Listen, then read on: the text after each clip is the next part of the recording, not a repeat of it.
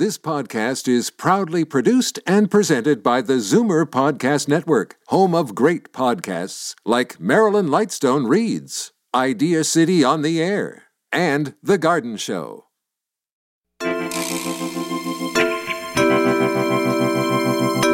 we see ourselves as sort of less capable and the world is more stressful. And then we internalize that story and we repeatedly tell ourselves that story over and over, which means we can't get out of whatever trap we found ourselves in. Welcome to The Tonic. I'm your host, Jamie Bussin, and we're here to talk about your health and wellness. Today, we'll learn how to maximize your movement and prevent injuries. We'll discuss social media and your health. We'll find out about chiropody, podiatry, and orthotics. And lastly, we'll explore the impact of your self narrative. But first, a little bit of business. Did you know that if you walk or run and are out of alignment, you increase your chances of seriously injuring yourself? We're all athletes healthy, injured, pro, amateur, veteran, novice. Plantiga empowers you to perform better, recover faster, and build resilience through deeper understanding of how you move. Utilizing their sensor insoles, they measure your movement in detail speed, gait, asymmetries, and so much more. Then you work one on one with a dedicated movement coach that gives you personalized insights and programming to help you achieve your goals, whether that's running a race or fending off that looming injury. To reach your potential and keep you in the game for as long as possible, register for the Plantiga Movement Health Program at plantiga.com/beta. Quinn Sandler is the co founder and CEO of Plantiga, a digital health platform powered by sensor insoles and AI assisted movement coaching. Quinn and Plantiga are mission driven to address the movement health crisis that is quietly growing into one of the largest burdens on society. Quinn is a serial entrepreneur who has been working in the health and wellness performance space for over 15 years. Welcome to the show, sir. How are you? Thank you very much. I'm doing very well. How are you today? I'm excited. You know, when we spoke off air, I was telling you we really never covered anything like this on the show. And I think it's going to be super interesting for all our listeners. So cool. I think we should sort of start at the beginning, which is why is movement really so important to our health? Well, it's kind of interesting. So movement is one of the keys to longevity. It's a fundamental pillar of health along with things like nutrition, sleep, recovery it's just not really well understood. Even walking now is considered the sixth vital sign. But basically, the more we move, the longer we live. And that is very clear in the research. And then secondary to that is very much is our movement tied to our mental well-being. If you have mobility and then it gets taken away from you, it is crazy how that affects one's mental state. If I can't move the way that I used to, I get depressed. So movement in general is critical to our mental well-being and our physical well-being. And I think we're kind of taking some of the science from research and labs and kind of getting out to the general population. But yeah, it's critical to being a functioning human. Yeah, I, think the philosophy of tonic is the fundamental interconnectedness of all aspects of your health. That diet, nutrition beget fitness, which begets sleep, which begets, you know, mental health, and they're all, you know, connected to each other. So it's all relevant. And we see that, you know, with the members in our program that uh, it really is about actually often the mental well-being uh, of somebody. That's why somebody wants to be able to move better or, you know, be able to go hiking again is kind of comes down to living a happy and uh, fulfilled life. If I'm not outside, if I'm not exercising, it absolutely 100% affects my mood. And the pandemic showed that for me too. You know, there were times where I might not have left the house for a few days and, you know, I hadn't gone for even a walk or a run. And it does affect you in your mental state. You, you kind of get the sense that you're not as, you know, snappy and outgoing, or at least for me, I definitely feel that connection. It's very tight. All right, let's focus in on the movement aspect. How do you and your group think about movement? So What's interesting about us is we've taken a lot of the work that is well understood in the research and we look at movement and we break it down into what we call four pillars. So one, imagine you're walking. Let's use that as a scene. We measure how you push off from the ground. So we measure the forces, we measure the forces when you land on the ground and you absorb. And each of those looks at a different muscle complex. So it might be the foot ankle complex or the hamstring and knee complex. We then also measure the quality of that movement. I put that in brackets um, and kind of the variability. And then we measure the performance. So how far, how fast you walked, how high you uh, jumped. So we kind of take all of those pillars of movement and in a way we build what we call a movement signature of how a human being moves. And it is so unique. Like you move differently than I do. I move differently than my wife. Every human, as unique as we are, the way that we move and our movement patterns are very unique to us. So we do a really good job of breaking that down and then using that as a way to analyze and drive insights and recommendations, again, to advance someone's well-being. So the technology that we're talking about monitors and assesses the way that people move. Why is it important to do so? So I mentioned it, I think, on that first uh, question, but, you know, walking is now kind of considered the sixth vital sign. Like it tells us so much about our well-being and our health. As an example, if you walk below one meter per second, your morbidity skyrockets. Basically just means if you walk too slow, you're going to die soon. And we know that the research has demonstrated that there are tons of musculoskeletal issues that can be prevented, they can be delayed or treated with targeted screening, monitoring, and exercise. But again, there's no tools that really allows us to assess it, to monitor and apply some of these research findings to everyday life. There's a big gap there. And that's kind of where we come in is we really, really think that being able to use data and a wearable and get high quality data on how somebody moves allows us to either prevent injuries, you know, like a looming injury with your knee or build resilience so you can fend off an injury. But really, it's critical to be able to measure this uh, movement signature, this health profile that you have in line with getting your eyes checked and we go and get blood work and we get, you know, food sensitivity testing, but really very few people actually measure the way that they move and or monitor it, and we know how valuable it is. So that's kind of where we feel we come in. Okay, so there are lots of different things that can impact your ability to move. I mean, it could be as simple as getting older, but it could be as a result of an injury or an illness. So, what are the types of chronic illnesses and issues that might impact a person's ability to move? So, I think on the illnesses part, you know, half of the North American population has some form of an MSK issue. So that's musculoskeletal. Something with their skeleton is off. You know, if you dive into that, about 40 to 50 million people suffer from arthritis in North America, which is substantial. And a lot of times there's no tools, again, to assess it, to monitor, to track. You know, arthritis is a progression of a disease. The eventual outcome is getting a knee replacement or a hip replacement, but it doesn't need to be like that. So whether you're talking about the musculoskeletal or the arthritic or just the orthopedic injuries. So, you know, you hurt your ACL, so your knee joint, or you break your ankle, or you rupture your Achilles, or you hurt your hip, even your lower back. All of these things if we have better data and better coaching and better awareness, it really can optimize the experience that people might have with these chronic illnesses or other orthopedic injuries.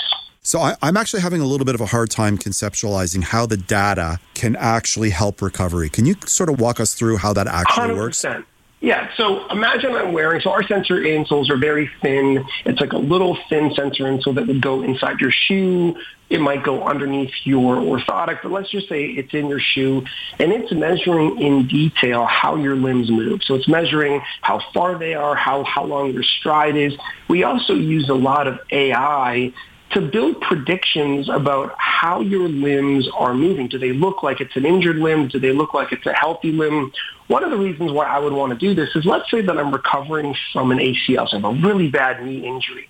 A lot of times the standard of care is to use an eye test. So, you know, you'll go and your physical therapist will be like, you know, I feel like you're walking better. I think you're good to go, you know, back to playing basketball. That is absolutely insane to us. What we really need to be doing is saying, well, this person now is walking kind of like they used to walk before their injury. We have data, so we can basically better decide when to progress them in their rehab or if they're regressing and we see that they're falling off. Now we have data to be like, okay, what's happening?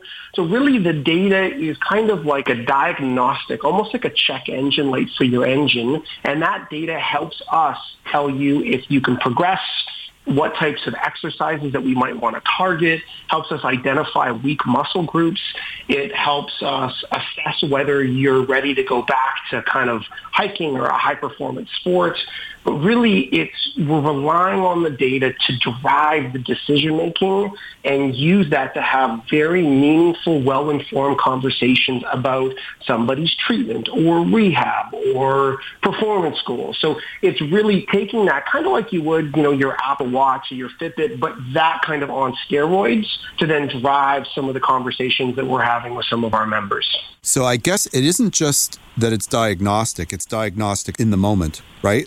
As long as you're wearing the insoles, I presume you percent you you can monitor in the moment exactly what's going on, as opposed to there being a time lag, which would assist in speeding up recovery. I, I guess is, is yeah, hundred percent. And I, you know, I think that's a very key point. Is let's say you wanted to get this data right now, you would have to go to a human performance lab or you go to a university and a technician would have to look at the data. But again, it's not collecting any data in the real world. Like it's not on your you know, walk or your run or you're playing squash with your friends. We're not actually, whereas when we come in and collect that data in the moment, in the actual event you're doing, which means that it is very insightful. There's this thing called the Hawthorne effect. Basically just means that if people know they're being watched, they change the way that they move. So if I know that I'm getting a walk test done, yeah. I actually change the way I walk because I know someone is recording me. So we kind of circumvent that by just it being passive. It's in their shoes and we're just measuring how somebody moves. And then through reporting and, you know, feedback and dialogue, we really kind of dive down and the goal is to provide some meaningful value there. A moment ago, you were talking about how you can track whether or not, like whatever therapies somebody's undergoing, perhaps fix an ACL or something like that, and you can track the progression based on how you would normally walk. Do you have a database of the way people normally walk? Is that how you would do it? Or is it just you can just track the improvements from like time X, which might be like a few months after a surgery or something like that? Do you understand my question? 100% and a really good question. So I think first and foremost, if we can get a healthy baseline, which we do with all of our members, not even a healthy baseline, a baseline of where somebody is, it is a very powerful tool to understand when someone is relatively healthy, how they walk, how they run, how they jump. So that's the first thing that we do when people join our, our program is we kind of build this movement signature. Now that said, we have collected on about 3,500 adults. So that is general population from as old as 80 to as young as 10. And we have a pretty good understanding of what population norms, not for every metric that we have because it's very nuanced, but really gait speed or asymmetries, which is kind of what side of your body you compensate and by how much. We have well-established norms that we have developed and that also exist in the literature. So it's twofold. We definitely rely on some of the population norms that we've developed that also exist in the literature, but then again, nothing beats being able to get you know, like you would get blood work, being able to get a walk test or a run test on file when someone ideally isn't injured. But even if we get them when they're injured, we then use that to see how far they've actually progressed from that injured state. And I imagine as you get more people signing up, you're going to have a bigger base you know constituency to compare to, right? It only it only gets better from here because you have more people to compare to. Correct? Hundred percent. And in fact, we even work with some researchers where they're asking if they can have access to some of our anonymized data because I actually don't know how many groups in the world actually have a data set the way that we do around different injuries, different diseases. We've collected a lot on arthritis, a lot on ACLs, lots of hip joints, lots of back issues. So we're building what we think is probably one of the most unique data sets around this type of movement data and how it's connected to the actual outputs, like what's your ground contact time, and your asymmetries, or things like that. Okay. Historically, like what are the barriers to the average Joe getting this type of information? Like I like I would imagine number one is the expense, but but maybe you can sort of delineate what are some of the issues preventing people from getting this information. Yeah, well, historically, very few people have had access to it. it it's really been in kind of high performance sport or military environments where someone could go in and they could get testing. They could kind of walk on a censored treadmill right. and they can do motion capture. They put markers on their body, but our goal has always been the democratization of gait analytics because these barriers have been very real. And someone like me or you haven't been able to go and access that. And we as a company, we work with some of the best athletes in the world. That's actually kind of where we started. So, you know, we're doing this work with NBA players and NFL players and Major League Baseball players. And the thing is, is we've kind of built our bones there over the last couple of years. And really the goal has been, how can we take this really kind of high level of analytics and monitoring and assessments and programming and basically this like personalized health platform. How can we bring that to the individual? And that's been a lot of what this last year has been done. So coming back to that, there have been substantial barriers for regular people to go and get this testing. Even most physical therapy clinics and chiropractors, they don't use any tools or sensors to get objective data. You know, the standard of care is eye tests, which again, that's kind of insane, actually, when you think about it. Yeah. All right. So, like, you've piqued my interest. So, like, imagine I'm, I know your spokesperson is Andre De Grasse. Imagine I'm Andre. Uh, you know, what sort of tools are available to those athletes to keep them healthy and in the game?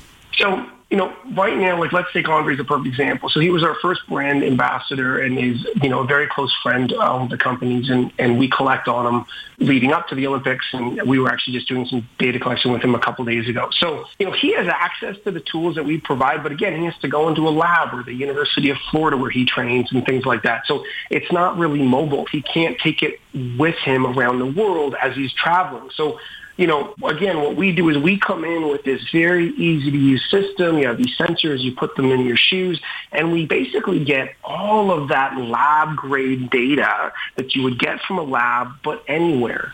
So, you know, Andre uses us often to basically check in to see if anything is wrong. Kind of like, again, like a check engine. Like you do some diagnostics. He takes us on runs. We do jump testing to look at, you know, the foot ankle complex. And again, the goal is longevity and staying in the game for as long as possible. So a lot of what we do is around the kind of injury prevention. And then once someone's healthy, we can kind of work on optimizing. So yeah, again, like Andre is a great example of what we would do with any of our members. He just happens to be an Olympic gold medalist. Fantastic. Thank you so much for coming on the show today. I really appreciate it. It's been a pleasure. And, you know, thanks for giving me the opportunity to talk a little bit more about uh, Plantiga and some of the work that we do. We have to take a short break, but when we return, we'll discuss social media and your health on The Tonic. Is joint pain keeping you from enjoying your favorite activities? New Roots Herbal can help. Whether it's reducing acute pain and chronic inflammation or rebuilding worn down cartilage, discover joint pain relief Inflaheal Plus, and chondroitin glucosamine from New Roots Herbal. Only the highest quality natural ingredients tested for purity and potency in an ISO accredited lab. Available exclusively at your local health food store. To ensure these products are right for you, always read and follow the label. The tonic is brought to you by Purely Natural. Their Liquid Greens Chlorophyll is the only line of soluble, grit free, and great tasting greens on the market. Liquid greens can easily be mixed with your favorite drink to provide a sustained natural boost of energy to help you get through your day. There's unflavored, which is great with orange juice. The mint flavor is cool and refreshing. Dark chocolate has all the health benefits of a salad, but with a great chocolate taste. And for that extra detox boost, try activated charcoal and mint. Enjoy the energy, enjoy the detox, enjoy the great taste. Purely natural liquid greens. You're listening to The Tonic on Zoomer Radio. Success enabler, idea broker, and award winning marketer at the PR department, Brigitte Foisy has been the strategist behind some of Canada and the world's biggest brands for over 30 years. Also, vice president at Chefs Canada, the organization that manages our national culinary teams, what she enjoys most is connecting people and being the bridge to successful, mutually beneficial partnerships. Welcome back to the show. How are you? I'm good. How are you? I'm doing well. So I'm going to throw a stat at you, okay? Okay. Which actually you threw at me and I'm throwing back at you, okay? Sounds good. Okay, so in 2018, the University of Pennsylvania found in a study that reducing social media use up to 30 minutes a day resulted in a significant reduction in levels of anxiety, depression, loneliness, and sleep problems. So that's no great surprise given the news that we're hearing regarding Facebook, etc. right now. Does it come as a shock to you? Uh, no, it was an obvious thing to happen, like, you know, in a time where privacy and obvious next step. and the shutdown a couple of weeks ago was just, in my opinion, a great way to clean the books. yeah. Okay, so are we actually on the same side of this? This is interesting. Okay, because you're in PR. so, like, I thought we could talk about the pros and cons of social media you know, in the context of connection, right? Because our segments have been about connection, but I, I think there's a bigger picture here too, right? Yeah. I mean, we talked a lot about how to volunteer and things to consider before donating. But today, yeah, I thought we talked about the impact on community on health and wellness and because that's what Tonic is all about. But, you know, I've said it before and I'll say it again. I do believe strongly that we were created for community and, and to thrive in life, we need companionship and in my opinion, our connection to others have a big impact on our mental health and happiness. We obviously have tons of stat on that. In fact, it's well known that being socially connected can ease stress and anxiety and depression and boost self-worth and provide joy and even add years to our life. And the funny thing about social media, it's what, even in the name, it's like it's supposed to connect us, but it's dividing us. So it's got it's got great pros and cons, but I think it needs to be taken with a grain of salt, even from us marketers. You know, I have my own opinions on why social media isn't perhaps the greatest thing since sliced bread. I'm just going to put this out there. You you don't have to agree with me. If you do, that's great. And for the listeners, you can disagree with me too. What I don't like, there's a couple things. Foremost is it blurs the line between fact and opinion. And I think what's lost is from a traditional media sense, there is a line drawn between what is an article based in fact and what is an opinion piece. But there's no such distinction made on social media, which means that if you're not paying attention, and I would say that the vast majority of people do not pay attention, you have a situation where people are taking somebody's musings as fact and elevating opinion to the same level as fact so that when we're having disagreements and arguments over germane and important things, people sometimes get lost in what is real and what is somebody's perspective. And without somebody sort of saying, hey, this is an opinion, it isn't fact, I think that's where the lines get blurred and that's problem number one. And I would say problem number two is, you know, it's two sides of the same coin. It's really easy to find your quote unquote tribe online. If you have a particular interest or a political leaning or a social leaning, you can find just about anybody who will agree with you. But the problem with that is, unless you're actively trying to find people who disagree with you, it becomes an echo chamber where all you hear is your own thoughts sort of echoing off other people's opinions, which just multiplies. And I think that's why it's so divisive. What do you think? Yeah, I mean, on social media, everybody has a voice, right? And and all of a sudden, it's not about credentials. Like to become a yeah. journalist at the Toronto Star, the Toronto Sun, at whatever, at at Zoomer, you know, you need to have some credentials online you have no credentials. Like all of a sudden everybody is, is an expert. so I think there's dangers to that. I think there's great positive things to that as well. I think people need to put their judgment hat on when they go on social media, right? There's obvious positive, like we've talked about, like it's enabling us to, you know, stay connected to our family and friends around the world. Like Facebook does that really well and WhatsApp does that. Snapchat and Messenger are a few platforms that help us do that. It helps you find new friends and communities, like uh, network with other people with similar interests, like you mentioned, and ambition. Like there's Facebook groups for that. There's Instagram where you can search by keyword, and and even TikTok. In, in, in recent times, you can follow, you know, food TikTok for what, you know, if you're if you're interested in that.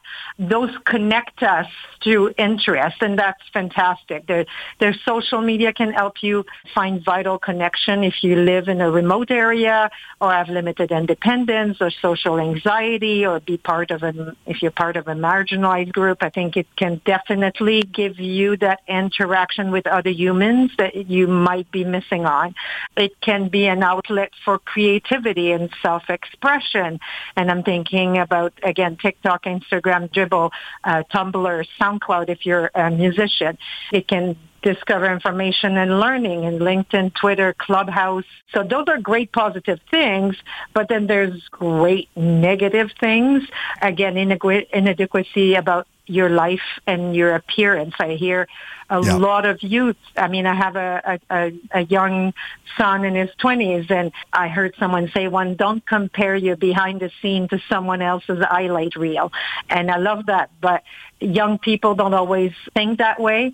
So even if we know that the images we're looking at on social media are manipulated, they can still make us feel insecure about how we look or dissatisfied with what's going on in our life. It's kind of that FOMO, that fear of missing out, the feeling that others are having way more fun or living a way better life than we are. The idea that one's missing out on certain things can impact self-esteem and trigger anxiety and fuel even greater dissatisfaction about your life. And then there's isolation, which there's a study that found that eye usage of Facebook, Snapchat, and Instagram decreases feeling of loneliness Conversely, to, the study found also that reducing social media usage can actually make you feel less lonely and isolated and improve your overall well-being. If you're spending an excessive amount of time on social media and experience any of these feelings, it might be time to re-examine your online habit and find like an healthier balance. Like that study that you found from Penn uh, U, which was 30 minutes, right? 30 minutes a day. Yeah, I think everything in moderation is fine. I think the problem with social media is, and I see it with my own kids, is, you know, they will acknowledge they can go down a black hole where, you know, they only intended to check Instagram or TikTok for five minutes and an hour later they're still doing it. Yeah. You know, to the point where, you know, they've said during exam time or when they're particularly busy, they actually disengage from social media in, in order to make sure they get their work done. So, you know, like anything, I, I suppose if you have an addictive personality, you know, there's certainly a lot of fodder there if you want to waste time. Let's spend the balance of the interview talking about ways to engage with the community more specifically on social media. Well, I mentioned a whole bunch a little earlier, and we're home 24-7 now. Yeah. Most of us are anyway, and, and that changed the way, you know, I feel it, we've changed our work connections for online exchanges, right? Personally, I'm on Zoom and team calls like all day long. Our friends and family time has also gone on social.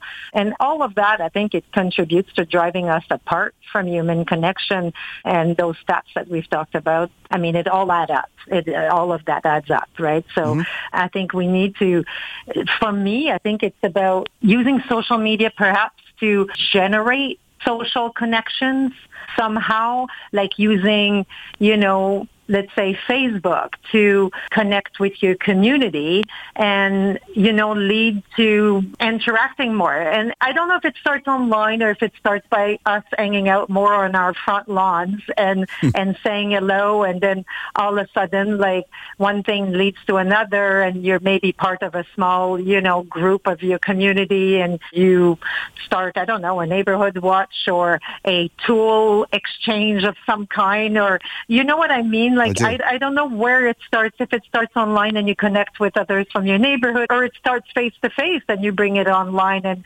and being able to help one another. But I feel social has that power to unite us if we use it wisely and if it if it does lead to human connections in my opinion i think joining groups that are geographic or of interest you know like community groups in the neighborhood might allow you to connect with somebody that you know you might not have seen a couple blocks over which you know in a city the size of Toronto, that you know that's a meaningless distance. But if you know if you're not able, you know, if you're able to walk a few blocks, you know, maybe you've got a new friend. I don't know, or, or you know, maybe it's a a community of people that have the same interest, which allows yeah. you to reach out and sort of share ideas. And I don't think it's going to happen. I don't think yeah. it, it, just happens, right? Yeah. It, I think it's got to be intentional. And at least at the beginning, it's got to be intentional. Yeah. And perhaps it is as easy as saying hi to your neighbor. And even if you've been living beside them for like five years to say, you know what, I meant to some come and say hello and introduce myself, right? I think that step is genuinely the building block of perhaps organizing community within your own little neighborhood. I know friends that organizes block parties and garage sale and but yeah, we can bring that online afterwards and create like formalized tool sharing program or backyard movie nights and you promote it through your your community Facebook group. Like together, I think, you know, like again, we talked about neighborhood watch, build a community garden uh, or help the less fortunate. I've seen a lot of people throughout the pandemic, like doing uh, fridges or pantries within their neighborhood or, or even this little free library that we see on everybody's uh, a front run to encourage people to, to read more. I mean, I think we can use social media in ways to encourage and lead to those face-to-face interaction. You know, I love personally organizing Zoom or team meetings with my family that's in Quebec and with my friends uh, around the world. It makes sense to use technology for actual experience changes that way. And perhaps, yeah, I think it either starts by hanging out on our front yard or it starts by one person joining an online community group maybe and start there. So I love organizing Zoom and team video chats with my family in Quebec and my friends all over the world. So I think it makes sense to use technology for actual exchanges, but I think it needs to lead to that face-to-face physical interaction between one another. Agreed. Thank you so much for coming on the show today. My pleasure as always. We have to take a short break, but when we return, we'll discuss chiropody, podiatry, and orthotics on the tonic. I'd like to give a shout out to our new sponsor, Omega Alpha. This company is 100% Canadian owned. Their team consists of allopathic and naturopathic doctors, nutritionists, researchers, and other scientific professionals, all led by their CEO, Dr. Gordon Chang. Formulations are created on their 40,000 square foot facility located in Toronto. Omega Alpha uses only the highest quality ingredients to manufacture the most efficacious yet price friendly nutraceuticals. For more information about Omega Alpha, visit OmegaAlphaInc.com. Health Casa is a mobile healthcare service that brings the clinic to you. Imagine convenient appointments in the safety and comfort of your own home for massage physiotherapy, chiropody, orthotics, ergonomic assessments, and occupational therapy. Their services are covered by most insurance plans, and their team of highly trained and vetted healthcare practitioners bring everything they need. So all you have to do is answer the door. No more wasting time in traffic or gross waiting rooms. HealthCasa brings the clinic to you. For more information or to schedule an appointment, visit healthcasa.com. This is The Tonic on Zoomer Radio. Having started a small chain of foot clinics and an orthotic manufacturer in the GTA in 2010, and then selling them in 2014, Mike Gaspar became acutely aware of the key to rapid growth, and that is providing an extraordinary patient experience. In 2017, along with his partner Karen, he founded Health Casa with the goal of providing safe and convenient access to high quality health care to patients in their homes by going back to the roots of how we used to get our health care the house call. Mike's aspirations for Health Casa are twofold to provide a great patient experience and to provide a great practitioner experience while making the process as easy as possible for everyone involved. Welcome back to the show, sir. How are you? I'm great. Great to be back. So, last time you were on the show, you triumphantly advised that we were going to be talking about all things foot care today, right? Yummy, of course. So I'm I'm holding you to it. Okay, so let's start with a word that many people mispronounce. I'm going to go with the Canadian version, and that is chiropodist. Did I get it right? Right. That's so in Canada it's chiropodist or chiropody. In Britain it's chiropody or chiropodist. No one's really going to care what you say. They okay. might correct you. Nobody cares what I say in any of them. But go, but go on. no comment. So, yeah, I mean, the difference really is because in Canada we took the British foot care model and transplanted in Canada because you know part of the British Empire or what have you. You know, we have that in Ontario. Now, it is different from province to province. There are some chiropody provinces, some podiatry provinces, uh, and some have both. Just you know, like Ontario to confuse Ontario, to confuse Ontario, everyone. Right, Ontario does have both. That I do know. Right. Yeah. So, is there a difference between the two for practical purposes? Between chiropody and podiatry? Correct. They're both foot specialists. They're both, you know, regulated, registered healthcare professionals. Both are probably covered by uh, most insurance plans. The difference comes to bony surgery. So a podiatrist can do bony surgery, whereas a chiropodist or chiropodist can't. okay. And, you know, the difference is, you know, really when it comes to OHIP coverage, and, and I may not be 100% on point, so if someone wants to correct me, please I'm, I'm all ears. If someone needed to have bony surgery, uh, you'd probably end up going to an orthopedic surgeon, which would be 100% right. covered by OHIP, and the procedure would be covered, uh, sorry, performed in a hospital as opposed to a clinic. So the difference is kind of moot between a podiatrist and a chiropodist in that sense. For the most part, they can do the same thing. Again, there are intricacies, but you know, okay. So I'm going to throw another one at you. Sure. That's not the same as a chiropractor, though, correct? No, chiropractor is again, rudimentarily speaking, a spine specialist, whereas a chiropodist is a foot specialist specializing in everything, focusing on everything from the ankle down.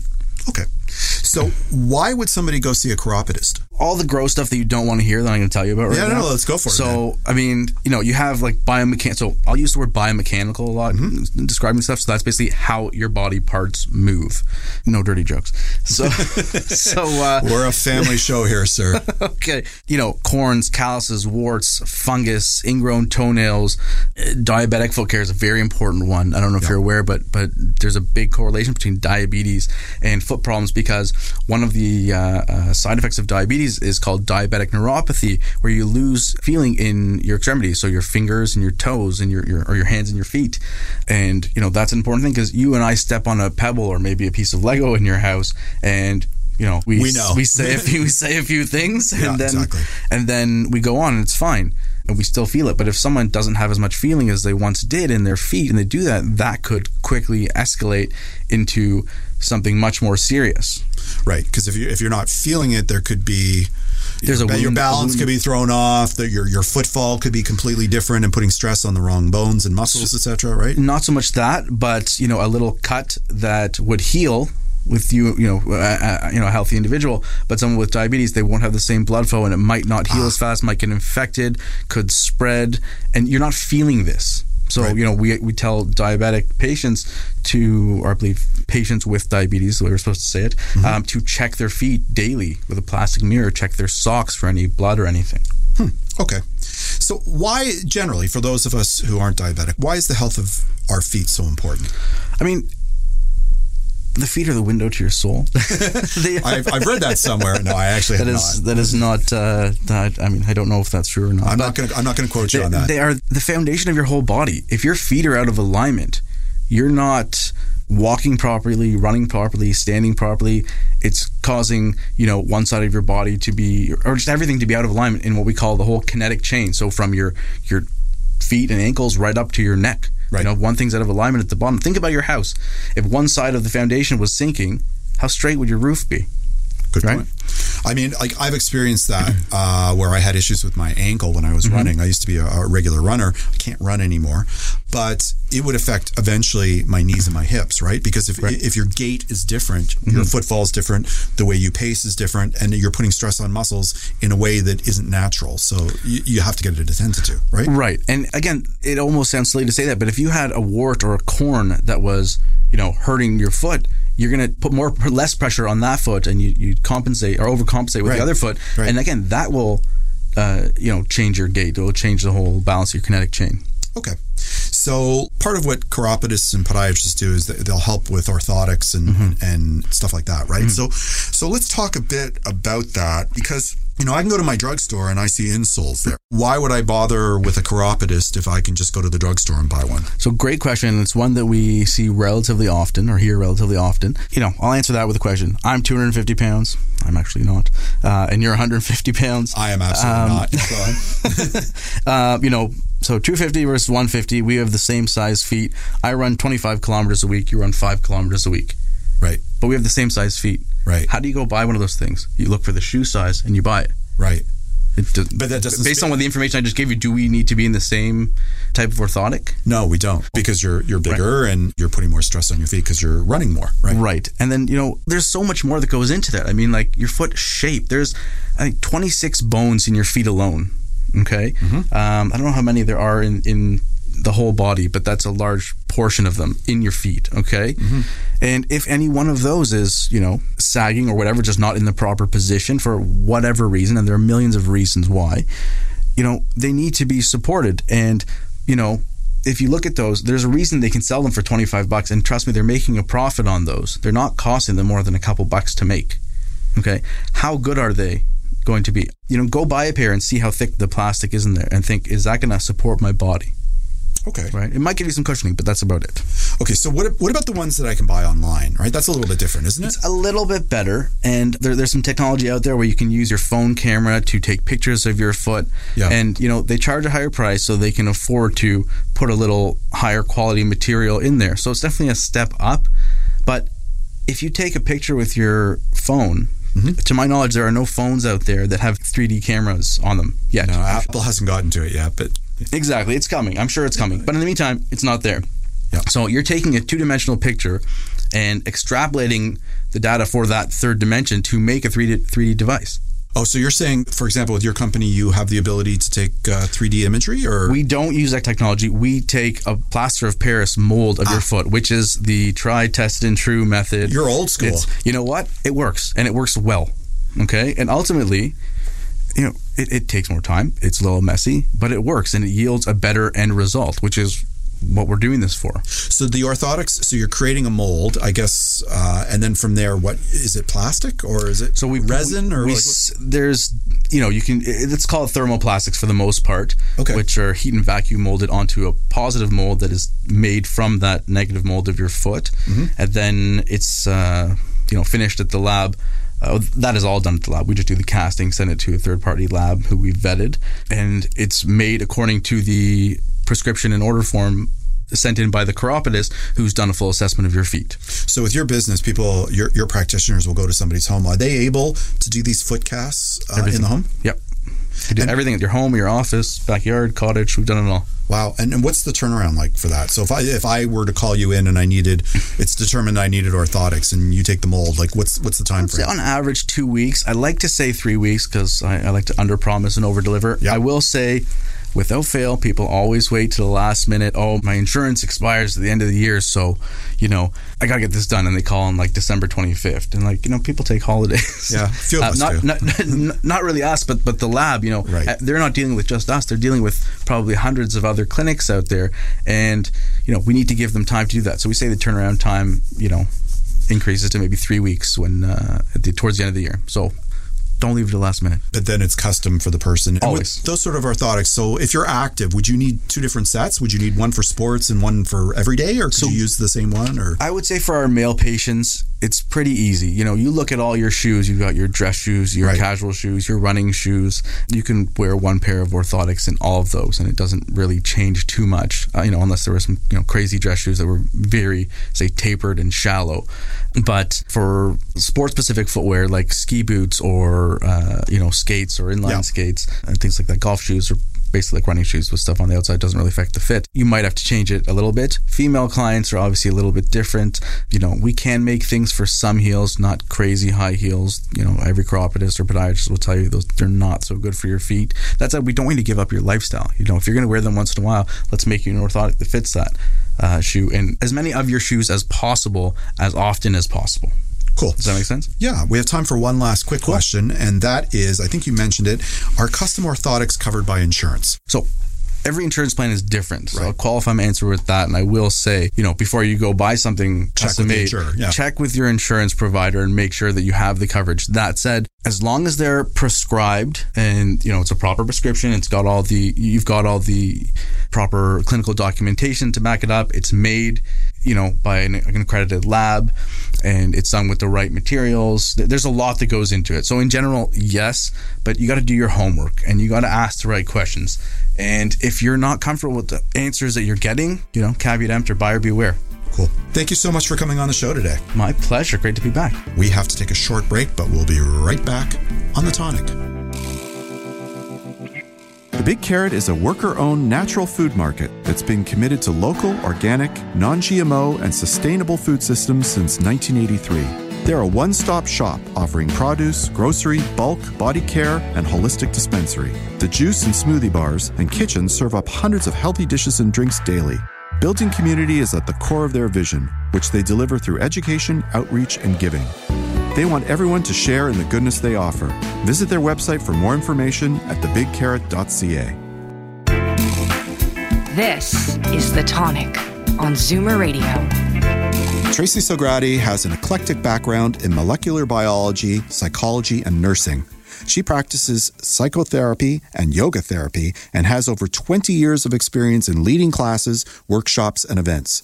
She believes that the tools of mindfulness pave the way for a deeply meaningful life at any stage, and you can find her at sogradiyoga.com, Sogradi Yoga on Facebook, or Tracy Sogradi on Instagram. Welcome back to the show, my friend. How are you? I'm awesome. How are you, Jamie? Good. I'm telling myself good stories today. I'm so excited to talk to you about this. Yeah, I know. I figured you would be. So Yeah. let's talk about self narrative, okay? Yeah. What's narrative therapy for somebody who doesn't know? Okay. So narrative therapy is based on the idea that we construct reality based on the stories that we tell ourselves. Okay? Mm-hmm. And listen, if you tell yourself a story that's, you know, self-actualized and really reflects, you know, your ability to be resilient or um, be impactful in the world, that's great. However, the problem is is that most people don't do that. What's more typical is that we sort of internalize or latch on to these problem saturated stories. And they tend to be pretty rigid, you know, stories about our abilities or inabilities really. Right? Mm-hmm. We see ourselves as sort of less capable and the world as more stressful. And then we internalize that story and we repeatedly tell ourselves that story over and over, which means we can't get out of whatever trap we found ourselves in. Do you know what I find interesting about this? It is Yeah. the concept of subjectivism, right? Like Yeah. you hear about the Randian objectivism, right? Yeah. But this negates that. It just says, no, we, we all have our stories that, that become our realities.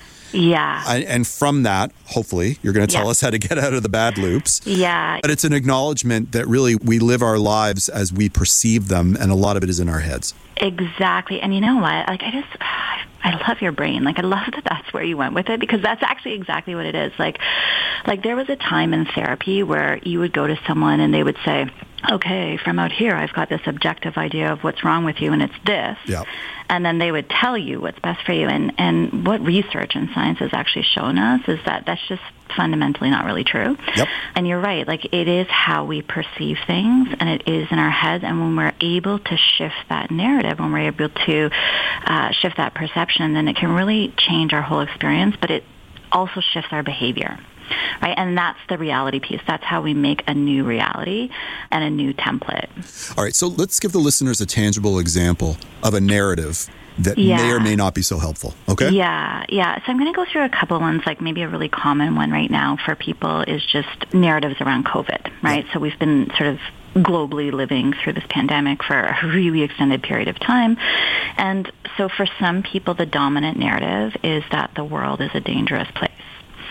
And so that story is going to be a really rigid, sort of problem-saturated story, and it's going to show up in the way that they interact with other people. It's going to show up with the way that they interact at stores or out in the world. Because you, you know, I, I am seeing. I don't know if you're seeing this as well, but just a lot more conflict out in society and a lot more polarization. So. You know, that might be the dominant narrative. And another dominant narrative for other people might be that the government is dangerous or that the vaccine itself is dangerous. And so that narrative, that story which that person has accepted as reality is going to then shift the way that they interact with their family members and with the rest of the world. And so you can see how those two very different mar- narratives predict behavior and then create the reality that we're living in right now. Okay, so if that's true, and I believe Yeah. that it is, Yeah. how do we fix that? How do we challenge those?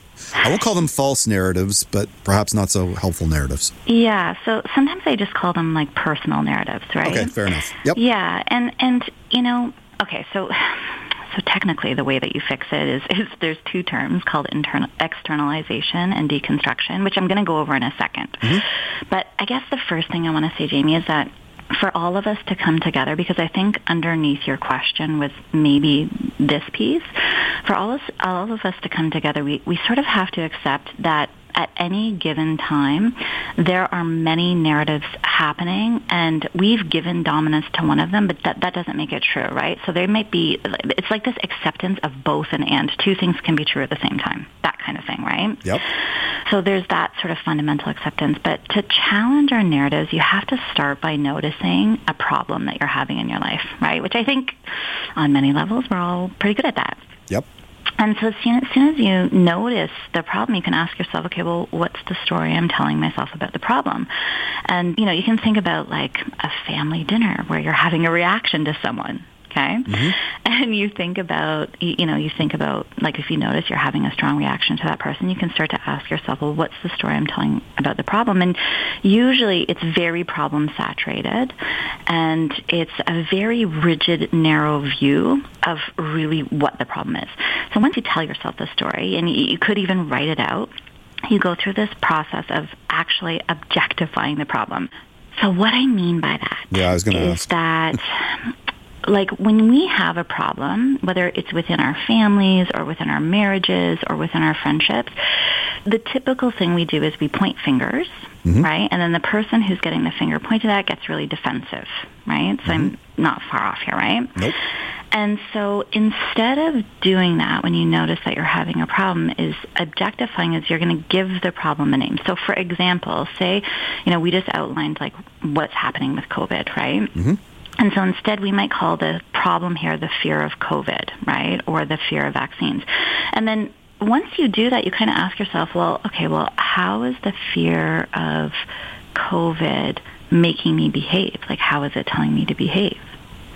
And then you can start to see your behavior from a distance, right, which gives you a little bit of choice.